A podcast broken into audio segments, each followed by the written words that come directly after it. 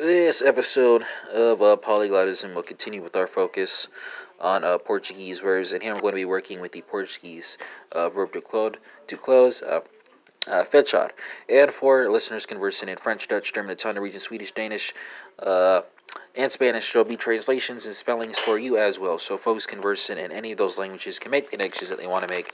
And I'll be proceeding by person number here. So you have first person singular, second person singular, third person singular, she closes, he closes, it closes, overturned citizens united corporations are not people. First person plural and then third person plural. Uh, so uh, Portuguese folks will take us away here, and we're working with fecho, fechas, fecha, fechamos, fecho. Uh, stem here is F E C H, endings are O A S A, A M O S, and A M, right? French folks, let's go from Portuguese to French. It's going to be fem, fem, fem, femon, femin, right? Uh, stem here is F E M, endings are E, E S E, O N S, and E N T. Dutch folks, let's go from French to Dutch. It's going to be slout, slout, slout, sloute, sloute, right? Uh, stem here is uh, S. Uh, sorry, the first, er, er, all singular conjugations are S L U I T. Then you revert back to your infinitive for plural, and that's going to be S L U I T E N, right?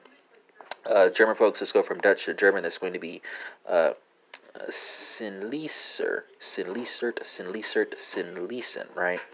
For everything plural. Stem here is S C H L I E, it.